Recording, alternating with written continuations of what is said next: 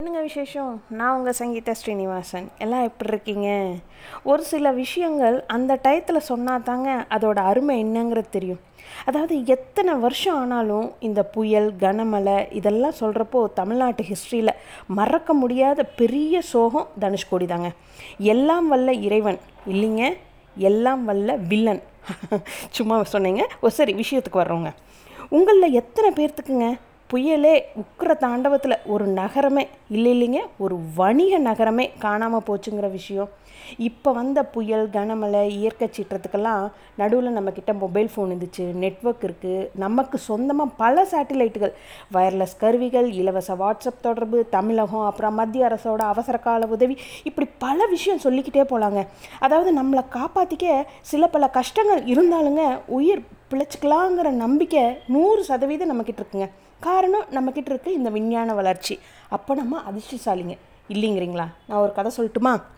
சுமார் ஒரு ஐம்பத்தஞ்சு வருஷத்துக்கு முன்னாடிங்க. அதாவது இதே டிசம்பர் மாதம் நடந்த ஒரு நெஞ்ச பிளக்கிற கதைங்க இது. ராமேஸ்வரத்துலேருந்து சுமார் ஒரு இருபத்தோரு கிலோமீட்டர் தூரத்துலேங்க தனுஷ்கோடி இருக்குது அப்போல்லாங்க அங்கே கோவில் இருந்துச்சு துறைமுகம் hospital school post office railway குவார்ட்டர்ஸே இருந்ததுங்க ரயில்வே ஸ்டேஷன் இப்படி சகலமும் இருந்துச்சு. இன்னும் சொன்ன போனால் புகழ்பெற்ற ஒரு பிஸ்னஸ் பாட்டுனாவே சொல்லாங்க.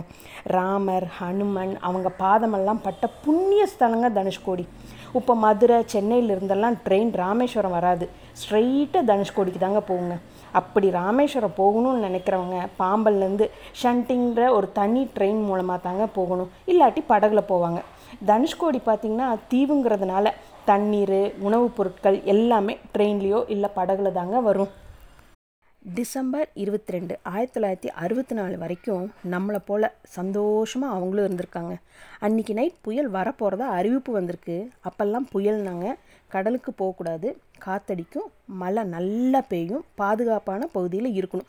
இந்த மாதிரி விழிப்புணர்வு மட்டும்தாங்க இருந்துச்சு. அப்போல்லாம் கிலோமீட்டர் ஸ்பீடில் எங்கே கரையை கடக்க போகுது எந்த நிமிஷம் எந்த நொடி இப்படியெல்லாம் கண்டுபிடிக்கிற கருவி நம்மக்கிட்ட இல்லைங்க. அன்னைக்கு நைட்டு ஒரு நூற்றி இருபது கிலோமீட்டர் வேகத்தில் வீசின கடும் புயல் பலத்த மழைனால் மன்னார் வளைகுடா கடல் பகுதியில் இருபது அடி உயரத்துக்கு கடல் அலைகள் எழும்புச்சாமாங்க. தனுஷ்கோடியே தண்ணியில் மூழ்கிடுச்சுங்க. இதெல்லாம் ஒரு பக்கம் இருக்கும்போது இன்னொரு பக்கம் ட்ரெயின் நம்பர் சிக்ஸ் ஃபைவ் த்ரீங்க. பாம்பன் பேசஞ்சர். சரியாக பதினொன்று ஐம்பத்தஞ்சு. அன்றைக்கி நைட்டுங்க ஒரு நூறு மீட்ரு தாங்க தனுஷ்கோடியை போய் சேர. அப்போது கடல் பயங்கரமாக கொந்தளிச்சிருக்குங்க. இன்ஜின் டிரைவருக்கு பார்த்தீங்கன்னா ட்ரெயின் சிக்னல் தந்தி கம்பிகள் இது எதுவுமே வேலையே செய்யலையாமங்க. அவர் வந்துட்டு நினச்சிட்டாரு ஓகே இந்த பயங்கர மழைனால தான் இதெல்லாம் நடக்குதுன்னு சொல்லி நினச்சிட்டாருங்க. பயங்கரமாக இருட்டுங்க. கடல் வேற கொந்தளிக்குது. அந்த பயங்கர சத்தம் அந்த நூற்றி பதினஞ்சு பேசஞ்சர்ஸோட நிலமையை கொஞ்சம் நினச்சி பாருங்க. இன்ஜின் டிரைவருக்கு என்ன பண்ணுறதுனாவே தெரியலையாமாங்க.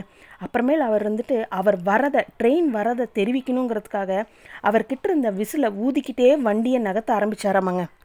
ஆனால் ஒரு பெருங்காற்று அதை தொடர்ந்து ராட்சச பேரலையும் ட்ரெயினையே வாரி அணைச்சிக்கிச்சு. பயணிகள் எல்லாம் ட்ரெயினோட ஜலசமாதி ஆயிட்டாங்க. ஒரு நூறே மீட்ரு தாங்க. அவங்க வந்திருந்தாங்கன்னா கண்டிப்பாக கொஞ்சம் பேராவது தப்பிச்சிருப்பாங்க. ஆனால் இன்னொரு பக்கம் இந்த தனுஷ்கோடியோட நிலமை இன்னும் பரிதாகுங்க மின் கம்பங்கள் அருந்து ஊரே இருளில் மூழ்கிடுச்சு. கட்டடங்கள் மேலே இருக்கிற கூரையெல்லாம் பிச்சுக்கிட்டு பறக்க ஆரம்பிச்சிருச்சு. அவசர கால தகவல் கொடுக்குற தந்தி கம்பிகளெல்லாம் அருந்து தொங்கிட்டு இருந்தது. என்ன நடக்குது என்ன செய்யணும்னு நினைக்கிறதுக்குள்ளாரியே நிறைய விஷயம் நடந்த மாதிரி இருந்தது. ஆனால் அங்கே நிறைய பேர் வந்து மீனவர்கள். அதனால் அவங்கெல்லாம் பாதுகாப்பான இடம் தேடி நகர தொடங்கிட்டாங்க. அவங்களுக்கெல்லாம் அப்போது மணற்குன்றுகள் தாங்க பாதுகாப்பான இடம். அங்கே தான் போயிருக்காங்க. நீச்சல் காளிங்கிற மீனவர் ஒரே ஒரு ஆளுங்க. அவர் பார்த்திங்கன்னா நிறைய பேரை காப்பாற்றிருக்காருங்க ரயில்வே ஸ்டேஷனில் நிறுத்தப்பட்டிருந்த இன்னொரு ட்ரெயினில் தாங்க நிறைய பேர் தஞ்சம் புகுந்திருக்காங்க.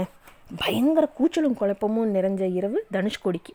ஆனால் இது எது பற்றியும் தெரியாமல் தமிழகம் நிம்மதியாக தூங்கிட்டு இருந்ததுங்க. அடுத்த நாள் கூட சுற்றி இருக்கிற எல்லா இடத்துலையுங்க புயல் காரணமாக கடல் போக்குவரத்து நிறுத்தியிருந்தாங்க.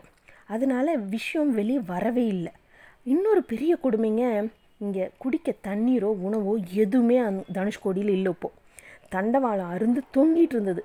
அடுத்த நாள் மெல்ல மெல்ல விஷயம் பரவுச்சுங்க. தமிழக அரசாங்கம் உடனே விழிச்சுக்கிச்சுங்க. அப்போ நம்மளுடைய முதல்வர் வந்துங்க அமரர் பக்தவச்சலம் ஐயா அவங்க. அவர் உடனே செயல்பட்டாருங்க. மத்திய அரசு உதவியோட போர்க்கால அடிப்படையில் செயல்பட தொடங்கினாங்க. இராணுவம் ஏன் முப்படையுமே செயல்பட்டுச்சுங்க. இந்திய கப்பல் சாரதா. இந்த சாரதா கப்பல் பல உயிர்களை கண்டெடுத்ததுங்க. என்ன கொடுமைனா காப்பாற்றப்பட்ட மக்களை விட கண்டெடுத்த சடலங்கள் தான் அதிகமாமாங்க. மூணாவது நாள் தாங்க அரசாங்கத்துக்கு அந்த பயணிகள் ரயில் எங்கேன்னு ஒரு கேள்வி வந்திருக்குங்க. மறுபடியும் தேட ஆரம்பித்தாங்க பிரயோஜனம் ஒன்றும் இல்லைங்க. வெள்ளம் வடிய நாலு நாள் ஆச்சுங்க. அது மட்டும் இல்லாமல் பல உடல்களை கழுகுகள் மிருகங்கள் எல்லாம் வேட்டையாட தொடங்கிடுச்சுங்க. அரசும் மக்கள் வாழ தகுதியற்ற இடம் சொல்லிட்டு அந்த இடத்தவே அறிவிச்சிருச்சுங்க. ஆனால் இப்போவும் அங்கேங்க ஒரு இரநூறு குடும்பங்கள் சரியாக எந்த ஒரு வசதி இல்லாமல் மீன்பிடி தொழில் செஞ்சுக்கிட்டுங்க. அப்புறமேல அந்த கடல் சிப்பிகள் கொண்டு கைவினை பொருட்கள் எல்லாம் செஞ்சிட்ருக்காங்க. அவங்களுக்கு மட்டும் இப்போ இருக்கிற வசதி இருந்திருந்தா கொஞ்சம் நினச்சி பாருங்க. அப்போ நம்மெல்லாம் அதிர்ஷ்டசாலி தானே ஹிஸ்ட்ரி ஆஃப் தனுஷ்கோடிங்கிற ஒரு இங்கிலீஷ் புக்குங்க அதிலிருந்து எடுத்த விஷயந்தாங்க உங்கள் கூட இன்றைக்கி பகிர்ந்துருக்கேன். மற்றொரு சந்தர்ப்பத்தில் இன்னொரு விஷயத்தோடு உங்களை சந்திக்கிறேன். பாய்